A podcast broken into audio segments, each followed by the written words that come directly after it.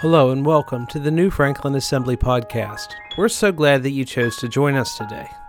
Our church is located at 2355 New Franklin Road, Chambersburg, Pennsylvania 17202. Today, Pastor James will be continuing the Follow series.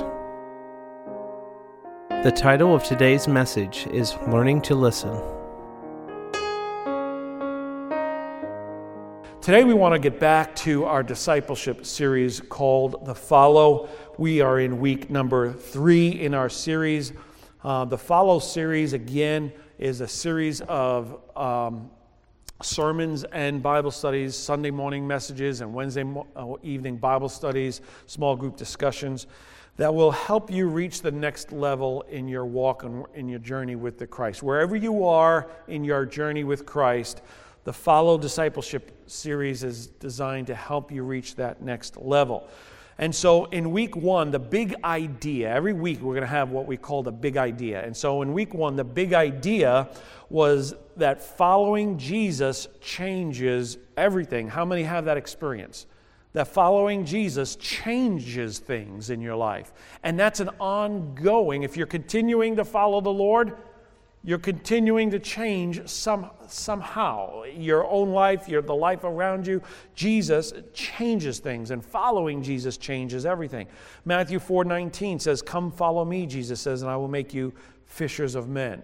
And we looked at what, what it means to be a follower of, of Jesus. And then we started looking at the seven essential characteristics of a follower of Jesus Christ. And we started uh, with uh, the first characteristic in week number two, uh, being learning to be with Him. The first characteristic uh, of following, the, the first essential characteristic of following Christ is learning to be with Him, His presence.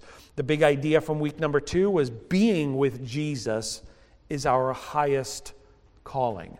Being with Jesus is our highest calling. In Matthew 11, 28 through 30 says, Come to me, all you who are weary and burdened, and I will give you rest. Take my yoke upon you and learn from me, and I will, uh, for I am gentle and humble in heart, and you will find rest for your souls. For my yoke is easy and my burden is light.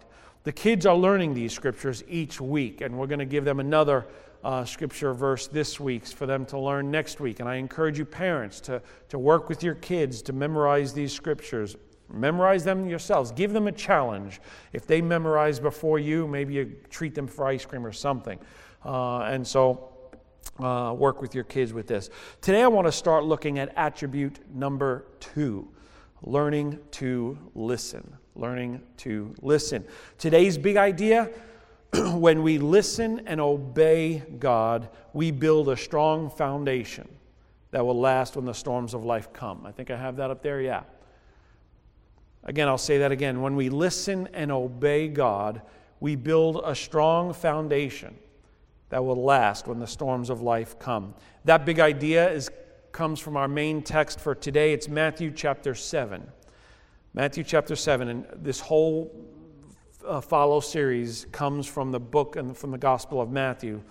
And today we come to Matthew chapter 7, verses 24 through 27. It says this These are the words of Jesus. He says, Therefore, everyone who hears these words of mine and puts them into practice is like a wise man who builds his house on a rock. The rain came down, the streams rose, and the winds blew and beat against the house Yet it did not fall because it had its foundation on the rock. But everyone who hears these words of mine and does not put them into practice is like a foolish man who built his house on sand. The rain came down, the streams rose, and the winds blew and beat against that house, and it fell with a great crash. Again, I will put that memory verse challenge out there. And I know this is a little longer, so maybe some of the older kids may want to take, take this one, but uh, if they will memorize this scripture verse and quote it, then maybe we'll have a little bit bigger gift card for someone next week. But uh, again, I'll say it again. Attribute number two is learning to listen. Again, the big idea when we listen and obey, which is critical to that, then we build a strong foundation that will last when the storms of life come. And so, as we get back to the story of Christ, uh, we, when, we, we've been talking about Jesus when he calls his disciples, when he called his disciples, Come follow me, and I will make you fishers of men. Getting back to that part of the story, the first thing that we see Jesus doing after he called his disciples to follow, he basically calls them now to listen and watch. You see, he, he says, Come follow me, and I will make you fishers of men. And the very first thing then they, they do is listen and watch. They don't do a thing, they're just called to listen and watch, as he taught in the synagogues and healed the sick. Matthew chapter 4 records what happened immediately after Jesus called his disciples to follow him. Remember, in week one, we were on Matthew chapter 4 when Jesus called um, Peter and, and some of the fishermen that were with him. I forget the, all the fishermen who were disciples, and, and the sons of Zebedee, James and John and Peter. And, and he called the, the Come follow me, and I will make you fishers of men. Well, immediately after they drop their nets and they follow Christ, this is what happens. Matthew chapter 4, verses 23 We'll go to chapter 5, verse 2. It says, Jesus went through Galilee, teaching in their synagogues, preaching the good news of the kingdom, and healing every disease and sickness among the people. News about him spread all over Syria, and people brought to him all who were ill with various diseases those suffering severe pain, the demon possessed, those having seizures, and the paralyzed, and he healed them. Large crowds from Galilee and the Decapolis, Jerusalem, Judea, and the region across the Jordan followed him. Now, when he saw the crowds, he went up on a mountainside and sat down. His disciples came to him, and he began to teach them, saying, and then he goes on. This was the beginning, this Matthew chapter 4 is the beginning of Jesus' most famous sermon. How many know that sermon, what it's called? Yeah, the Sermon on the Mount. This is the beginning of that. The Sermon on the Mount encompasses Matthew chapter 4, f- I'm sorry, Matthew's chapter 5, 6, and 7. The sermon starts, again, in chapter 5 with what? The Beatitudes. Blessed are the poor in spirit. Blessed are those who mourn. Blessed are the meek, and so on and so on. And then it ends in chapter 7 with the verses that we just read, our main text. And again, it, he ends his sermon by saying, therefore, right? Every time you see the word therefore, you need to look at why it's there, what it's there for, right? So, therefore, everyone who hears these words of mine and puts them into practice is like a wise man who built his house on the rock. He's basically saying, listen, everything I've just told you, make sure you listen and put it into practice because those who do it are wise. It's like the wise man who builds his house on a rock. So that's what he's saying. The end of a sermon is always the most important part of the sermon. It's the climax of everything that was just said. It's the, it's the takeaway or the application part of the message. And so Jesus finishes his Sermon on the Mount by painting a picture for everyone of the importance of hearing his words and putting them into practice. He is teaching us that listening to his words and putting them into practice is as important to our faith as is a foundation to a building. Now let's look at the first part of that verse again, verses 24 and 25. It says, Therefore, anyone who hears these words of mine and puts them into practice is like a wise man who builds his house on the rock. The rains come down, the streams rose, the winds blew and beat against the house, yet it did not fall because it had its foundation on the rock. I can tell you, the church is experiencing this kind of situation right now. The winds are coming down. Uh, the winds are blowing hard. The rains are coming down. The floodwaters are rising in our country. And we need to ask ourselves will the church withstand it? Will we withstand it? This is what's happening in our perhaps in our lives, certainly in our country. You see, Jesus never promises us a storm free life. He doesn't. He says the rains will come. He says the winds, they will blow, and, and the flood waters, they will rise. But again, again, Jesus never promises us a storm free life, but he does give us a way to survive them, a way to make it through. How many here are thankful for that? Yeah. He says if we build a strong foundation, well, then when the rains come and the winds blow and the floodwaters rise in our life, our faith will not fail. In the year 1174, it's a long time ago, not quite a thousand, uh, not quite uh, a thousand years, I guess it's 800 and something years ago, the year 1174, there was an architect by the name of Bonanno Pisano. Love that name. Bonanno Paisano, He learned the hard way how important a firm foundation is. How many know? How many know who Bonanno Paisano is? Hold off on that picture just a moment. Did you put it up? No, good. How many know who Bonanno Paisano is? is Crystal? Did I get Oh, you Google it. That's not fair. You, she, she found out what it is, who it is. Well, go ahead and put that picture up. Yeah. Bonanno Pisano was the architect that was tasked at designing a self standing bell tower for the cathedral in the city of Pisa. And it became his most famous work, but not for what he would want it to be famous for. You see, we know the tower, we, we know this tower as what? The Leaning Tower of Pisa. This tower was to be eight stories high, 185 feet tall. Soon after construction, actually, as they were building this, the tower starts to lean. They weren't even finished, they weren't even halfway when the tower starts to lean. They began to discover that the ground they were building on was not as stable as they thought originally. And so what they do is they, they decide instead of, they try to save it. Rather than uh, letting it collapse and building on a, a different foundation, they try to save it. So they build, you can't see on, on this picture, but on some angles, the tower actually starts to, they start building in the opposite direction to try to balance the weight of this tower.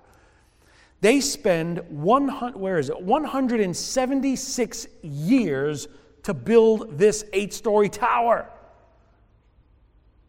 trying to get it to stay up. Well, I guess they did. Uh, I guess it, whatever they did worked, but to be honest, it leans 18 feet away from where it should be leaning, basically rendering the building useless. Now it's just a historical, a historical building that, that it's useless. Experts say that one day it will fall because the foundation is not right. You see, when a foundation is not right, there's no way of fixing the structure that sits on top of it. I'll say that again. When the foundation is not right, there's no way of fixing the structure that sits on top of it. Foundations are important. Listening to Jesus is the foundation to a strong faith. Jesus says, Everyone who hears these words of mine and puts them into practice is like a wise man who built his tower, uh, built his house on a rock. And so sometimes we find ourselves like this lady, though, with our faith, trying to hold up our faith, our life. You see?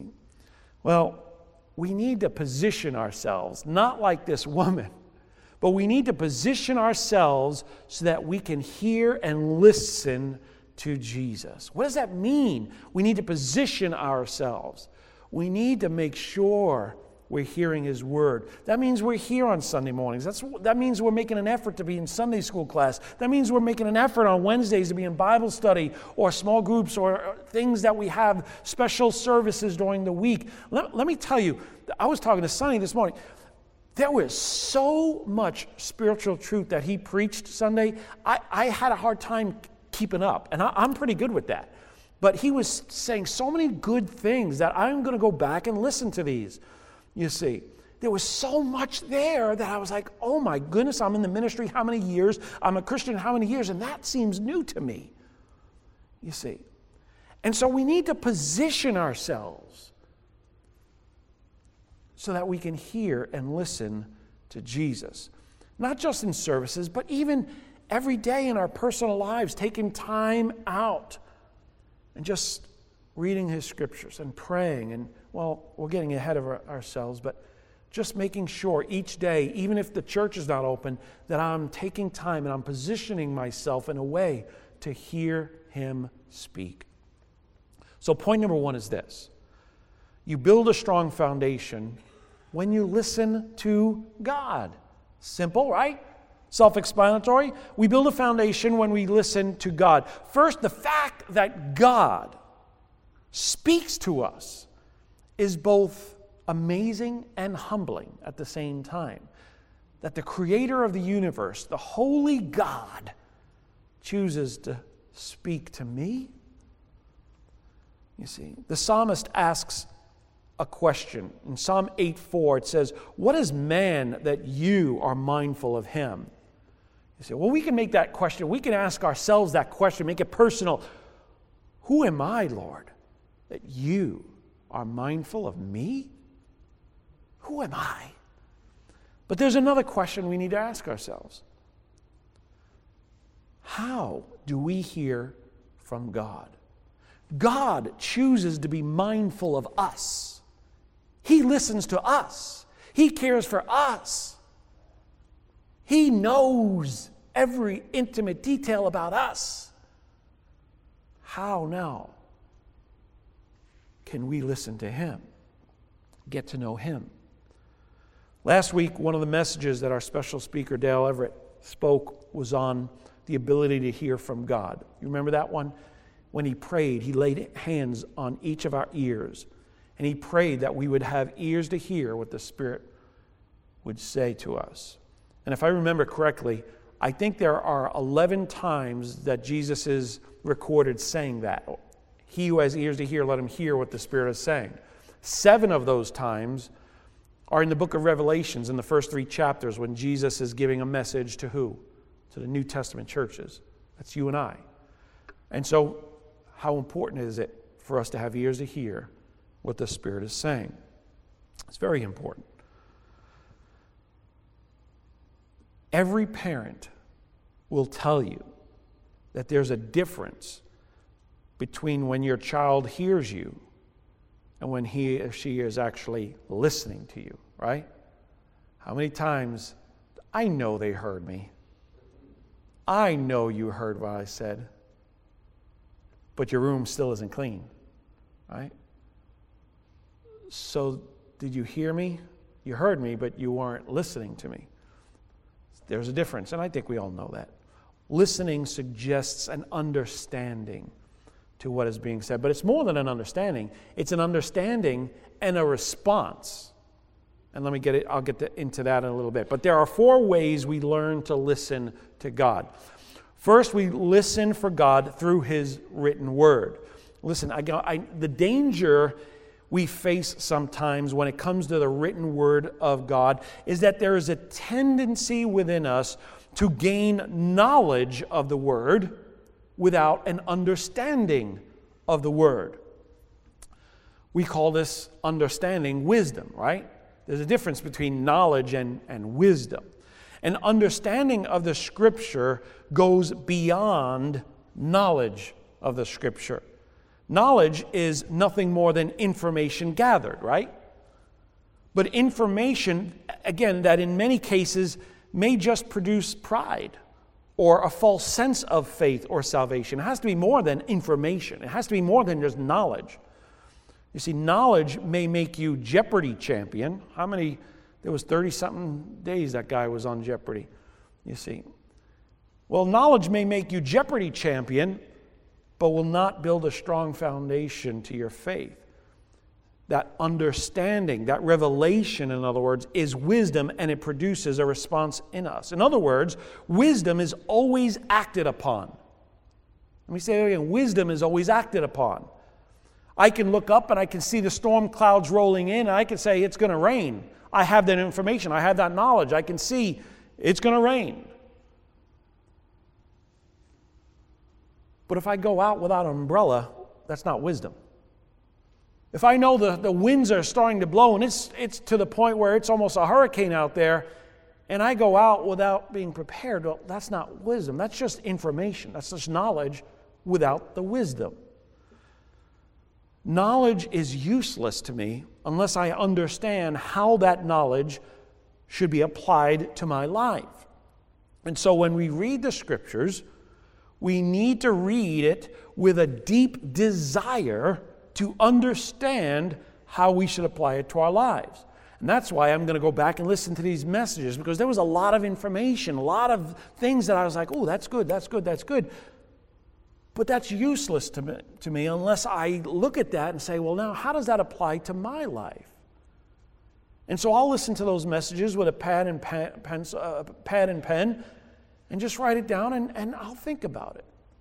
You see. But that's what I do with the scriptures. That's really what we should do with the scriptures when we read our scriptures. We're not just reading to get through the Bible in a year, which is okay and which is good.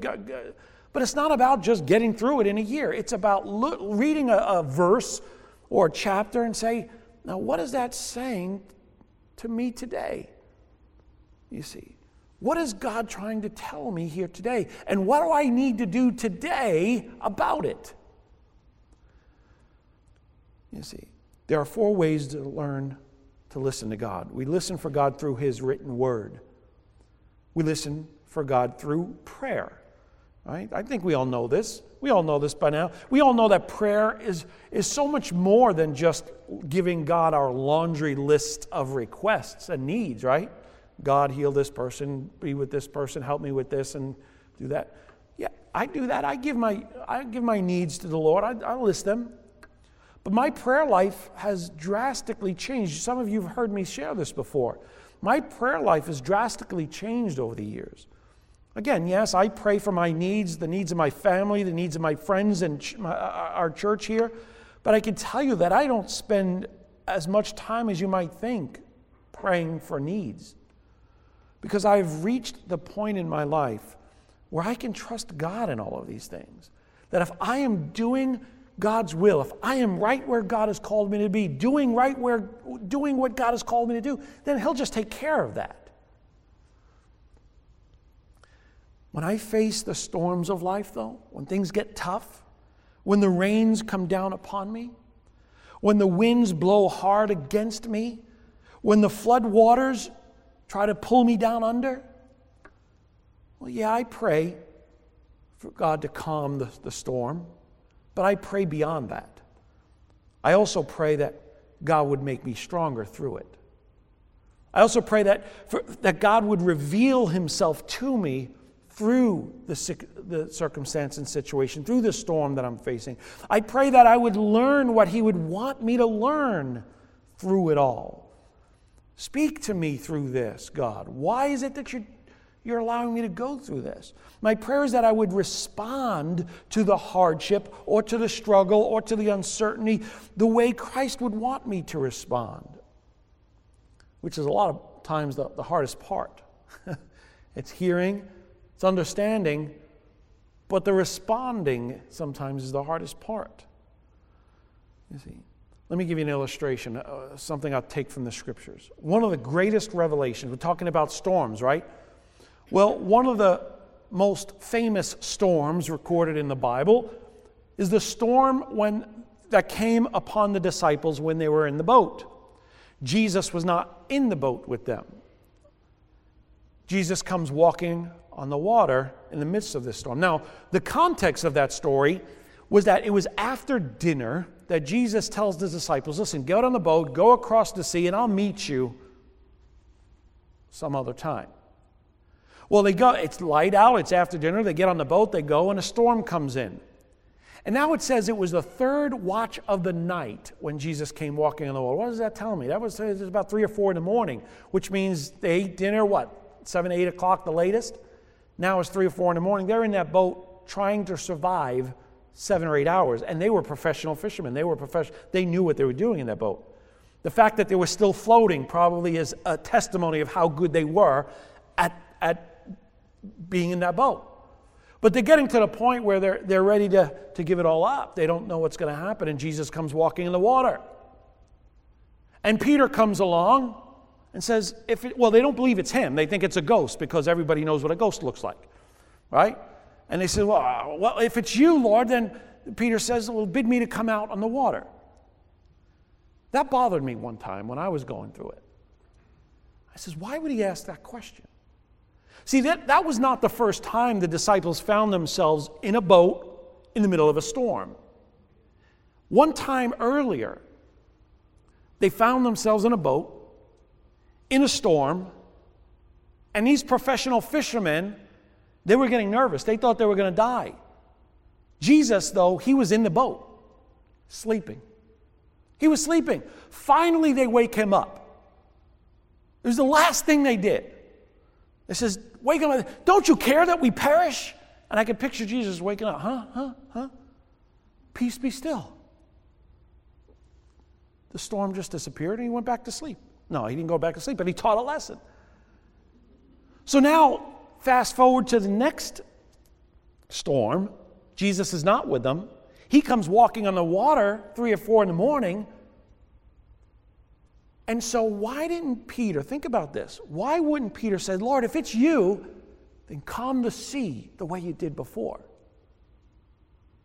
No, he says, Lord, if it's really you, bid me to come out on the water with you. You ever wonder why? What would possess him to ask that question? They were struggling in this storm seven, eight hours. Have you ever had some, some sort of struggle in your life that's just lasted and lasted and lasted and lasted, and you're waiting, God, when will it end? That was the point where Peter was at. God, when is this going to end? And instead of asking for it to end, for it to end, he goes, Bid me to come out in the water. Jesus is walking on the water in the midst of this storm. And Jesus, Peter says, I want the ability to do that. You see, there's a difference, again, between knowing a story. How many know that story? We've all heard that story. Peter walked on the water. If you want to walk on the water, you got to get out of the boat.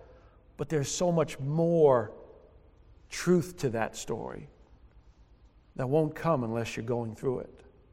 That's the difference between knowledge of a story and revelation. I was going through it. And God showed me, yeah, I'll calm the storm sometimes in your life. And, and it seems like when I was young and young in the ministry, He did that a lot for me. He calmed the storm and He, he just lifted it from me. I was like, oh, thank you. And then as I got older, He wouldn't do it. I was like, why do I have to go through this, God? And I read this story. He says, Because I want you to learn to walk on the water, because I want you to learn to go through it. That's the difference between knowledge of a story and revelation.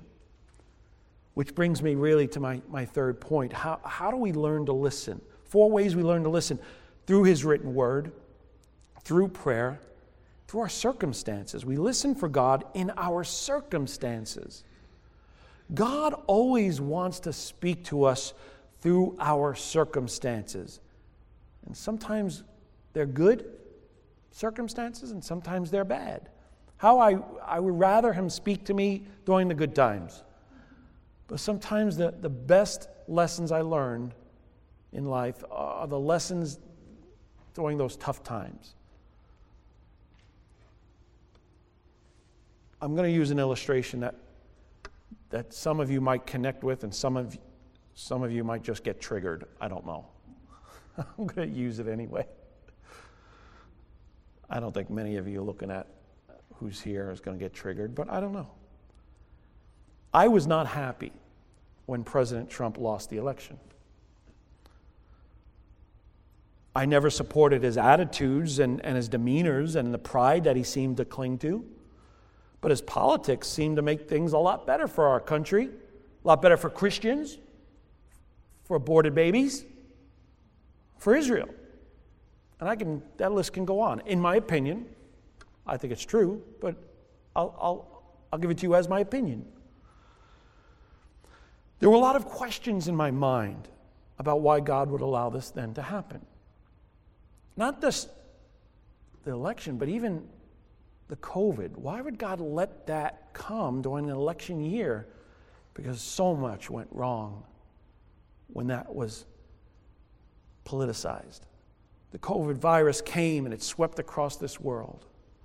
The politicians used it to instill fear in the hearts of people. And once people are gripped with fear, they're easily controlled. And that's what I saw happen. Again, that's my take on it. You may not agree, and that's okay. That's not the point of it. You see, my take on what happened caused me to ask God why. Why would He allow this circumstance to come, this virus to come during that election year?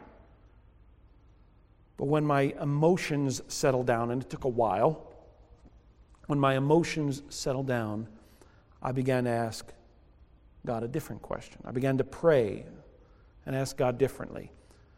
I says, God, what is it that you want to speak to me about? And he had to show me some of my the things I had to work through. I'd gotten to the point where I was really passionate about what was going on in our country, almost more so than what I was seeing happening in our churches.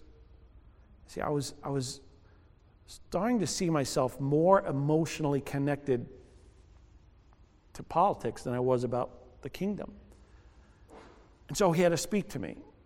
I haven't watched news since. Uh, I just haven't. I, I read maybe some captions, but it's just my way of staying more. And I was watching more news than I was reading the scriptures. I mean, these are all the little things that, that God spoke to me. See? And so God spoke to me.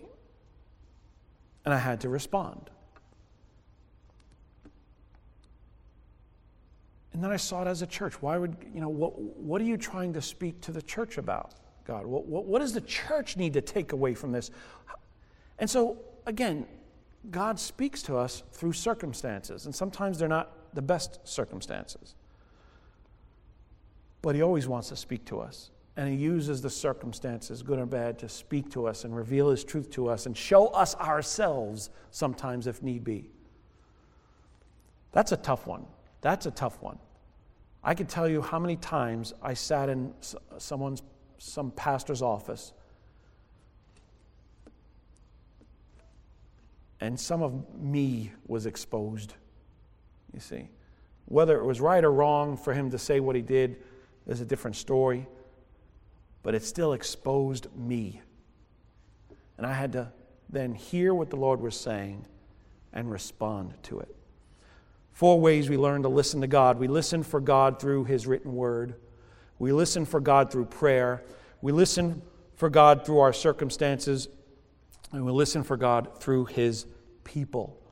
People. Not just people who are pastors and evangelists and prophets. We need to be intentional about connecting on a personal level with others within the body of Christ. We need to surround ourselves with those who can encourage us in the Lord. We need to surround ourselves with those who will be honest with us when we're not where we should be in Christ, can speak truth to us even without getting offended. Who, we need to surround ourselves with people who want to see us grow stronger in the Lord. And so, point number two again, you build a strong foundation when you listen to God, and there are four ways you listen, we learn to listen. But point number two is we build a strong foundation when you put what you hear into practice. Again, going back to that, to that verse, when you put what you hear into practice. Now, that's where the rubber meets the road now, doesn't it? Again, the difference between knowledge and wisdom. Think about that phrase, what we put into practice. I was thinking about that part of that phrase, that verse. See, listen to my words and put them into practice. We could say that a few different ways. When we put it into practice in our lives, His words into practice in our lives, or how we respond to situations in our life, how we react to certain circumstances that come about in our life, or what decisions we make, or what determines the decisions we make in life. That's what he's really talking about. In other words, the foundation of our life. Now, now let's focus on that. What is the foundation of our life? He's talking about the core of who we are, our foundation, right? The belief systems that we hold to. It's our foundation. The dominant influences in our life. That's our foundation. The things that are in us that, that determine the decisions we make. That is our foundation. So, the foundation of our life will determine what we put into practice in our life.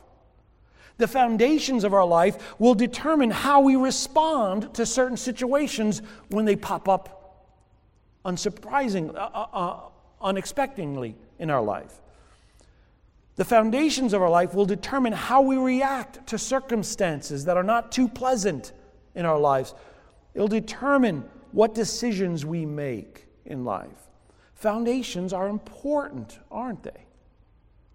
So, what is the dominant influence, the foundation in my life that determines what I do when the rains come down upon me? What is the dominant influence in my life that determines what I do when the winds blow hard against me or when the floodwaters try to pull me down under? Do you know what it was for the people of the New Testament in Jesus' day? What was their foundation? What was Jesus attempting to, to expose in them? Well, it was the temple. The temple life had become the center of activity and, and the foundation to, to who everyone was, who all the Jews were. See, one of the walls of the temple still exists today. The temple that Jesus was in was built by Herod. It's called a wailing wall. You ever, it's just one of the walls of that temple, the wailing wall. How many people come to that wall every year and pray? And they write their prayer requests on a little piece of paper and they stick it into that wailing wall. Well, in Jesus' day, that temple was the center of their culture. The priests, the Pharisees, the, te- the Sadducees, the teachers of the law, they became the dominant influence in people's lives. But the law that God had given to people through Moses all those years back, it had been polluted with the traditions and the religions of man. So the law was not really the law anymore. Anymore. My, my, Long Island, my, my Long Island draw just came out there. Did you get that?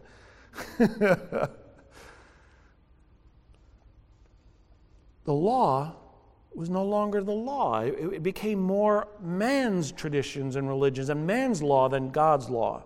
They were more in love with their religion and their traditions than they were with God Himself. So much so that on one occasion, the Pharisees were upset at Jesus for healing someone on the Sabbath. Think about that. They would rather see someone continue to suffer than for someone to break the legalistic interpretation of keeping the Sabbath. You see, what is the foundation of our life? What determines what we do and, and, and why we do it? What is the foundation? What is the core of who we are, the dominant influence in our life? What is it that determines what we put into practice in our lives or how we respond to difficult situations in our life or the decisions we make during Uh, uncertain times. We need to know this because according to Matthew chapter 7, if it is anything other than the words of Jesus himself, well, then our life will at best look like that leaning tower of Pisa. And at worst, it'll completely crumble, crash, and be disastrous. Any foundation other than the words of Jesus himself is a foundation of shifting sand. So I'll ask again what is the foundation of our lives? Is it family? Well, that sounds noble, right? Family is certainly important. But if that determines what you do in life, the decisions you make in life, it's shifting sand. Is it success? Does your desire for success determine the decisions you make and the things you put into practice in your life? That desire for success is the foundation of shifting sands. Is it your health? I've known people whose healthy lifestyle actually kept them from the call of God upon their lives. Their need to spend time in the gym kept them from spending time in church serving the Lord. If your health becomes the dominant influence in your life, determines what you do and when you do it and why you do it, well, then your life is built on shifting sands. Here's one for you. How about patriotism? Is that the core of who you are? I know. Now I'm. Now I'm. Uh, I need to be careful, right? if the dominant force in our life is a political party or a political platform or the desire to see a certain president elected or, or certain laws passed, then I'm telling you this is the shiftiest sand of all the shiftiest sands. Now, are any of these things wrong in and of themselves? Absolutely not. Of course not. But sometimes, without even realizing it, these things become dominant influences in our life that determine decisions we make. We're making a decision based more on what our family would like to see than what the Lord. Now, there haven't been many times when the Lord's will would be different than what my family wanted. I'm talking not just my wife and children, but my, my, my parents, that kind of thing. But there have been times when the Lord's will separated me from my family or my family's opinion. You see. I thank the Lord that He doesn't do that often, but every once in a while, yeah. Sometimes without even realizing it, these things become dominant influences that determine the decisions we make in life. There is a word that we use for the act of putting into practice the words of Jesus. What's that word? It's obedience. Simple. It's obedience. Let me close by giving you three important truths about obedience. Number one, the first step of obedience is believing. Listen, if you don't believe, sometimes we obey and we don't believe. Like my boss, he tells me to do something, you know, and, and uh, you know, when I was working the apartment complexes and I was not the supervisor yet, and he would tell me to do something, and in my mind, I'm thinking, that's never going to work.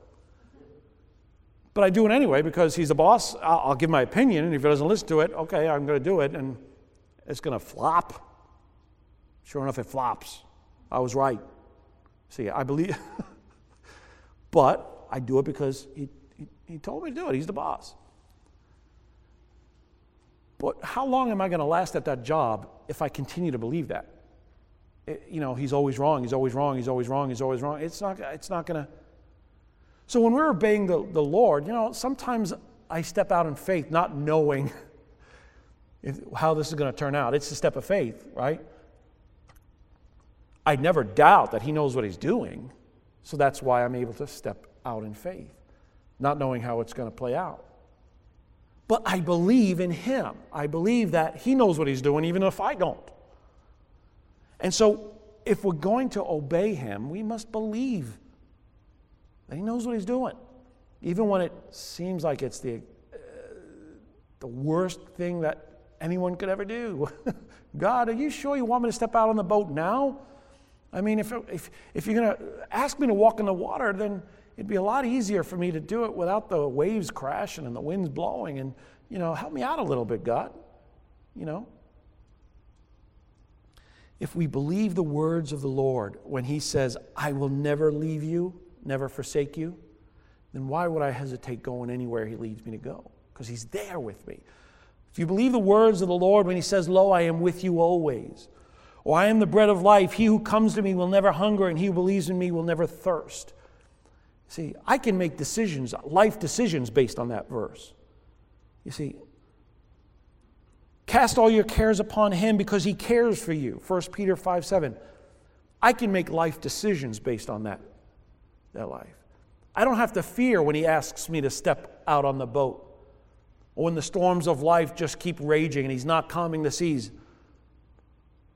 I can make decisions based on some of these verses. God did not give us the spirit of fear, but of power, of love, and of a sound mind. 2 Timothy 1 7.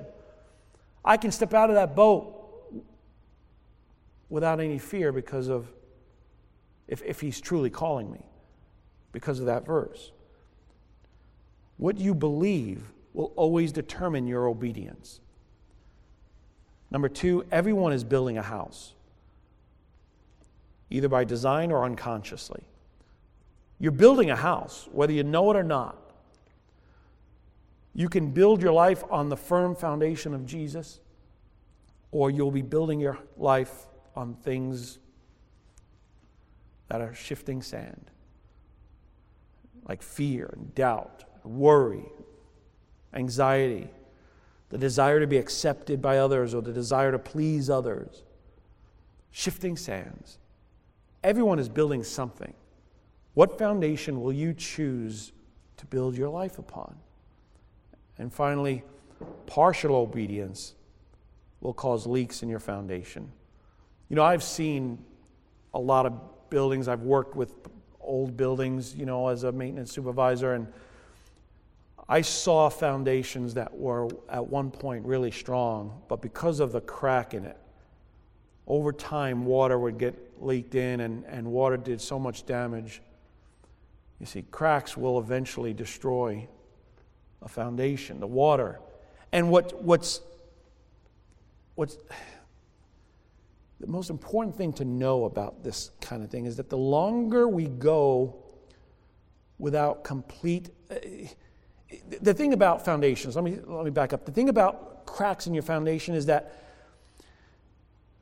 water leaks, the longer it goes unnoticed or undealt with, the worse it becomes. And so when we have a crack in our foundation, the longer we go without dealing with it, you see, the longer we kind of hold on to that fear in whatever area. And it doesn't pop up often. See, just when, you know, when, when this person says something, or, or, you know, for me it was, I, I you know, I, well, a lot of things. I remember when my girls started driving and going off on their own, you know, and so every time they, they were a little late, there was that little fear, there was that little fear, there was that little fear. There was that little doubt. There was that little doubt. Whatever area in your life, you see, that, that past hurt that you just, you know, you don't deal with because you just kind of suppress it. You you know, just leave it back behind you. And every once in a while it pops up if someone says something or does something or you see a certain someone who hurts you or something like that. It just goes unnoticed. It goes undealt with. The longer it goes undealt with, the more damage it does to that foundation. Foundations are important. Therefore, everyone who hears these words of mine, Jesus says, and puts them into practice is like a wise man who built his house on the rock. The rain came down, the streams rose, and the winds blew and beat against that house. Yet it did not fall, because it had its foundation on the rock. This is what Christ wants for your life. He'll calm the seas. He'll continue to do that. He's, he's the God who calms seas. But He's also the God who calls you out upon the waters before calming the sea sometimes. And He wants us to have a strong foundation. The second essential characteristic of following Christ is learning to listen. What is the Lord speaking to your life right now? What is He saying through your circumstance that you're going through this week, this month, this season? See, have you gone through it? Are you going through it? Maybe we need to reflect back to a circumstance years ago that still have some raw emotions attached to it, some past hurts that you think you're over it, but you know, again, past hurts. Every once in a while, you that emotion becomes real. You see, I have those. See, I have those. To be honest, every once in a while, I well, I'll give you one. I'll give you one. I'll be honest. Sometimes I'll, I'll scroll and I'll see a little clip of a movie about bullying. You know, there's a lot of movies out there that kids watch about bullying because it's a big deal. Man, I, I can't stand I, I, it, it creates emotions in me because as a kid, young kid, I was bullied. As I got older, not so much. I put on some weight and things changed. But as a young kid, I, I was bullied. And so when I see that, I, you know, so I know that there's some things still in me sometimes. I says, God, I'm thankful for where I, where I am.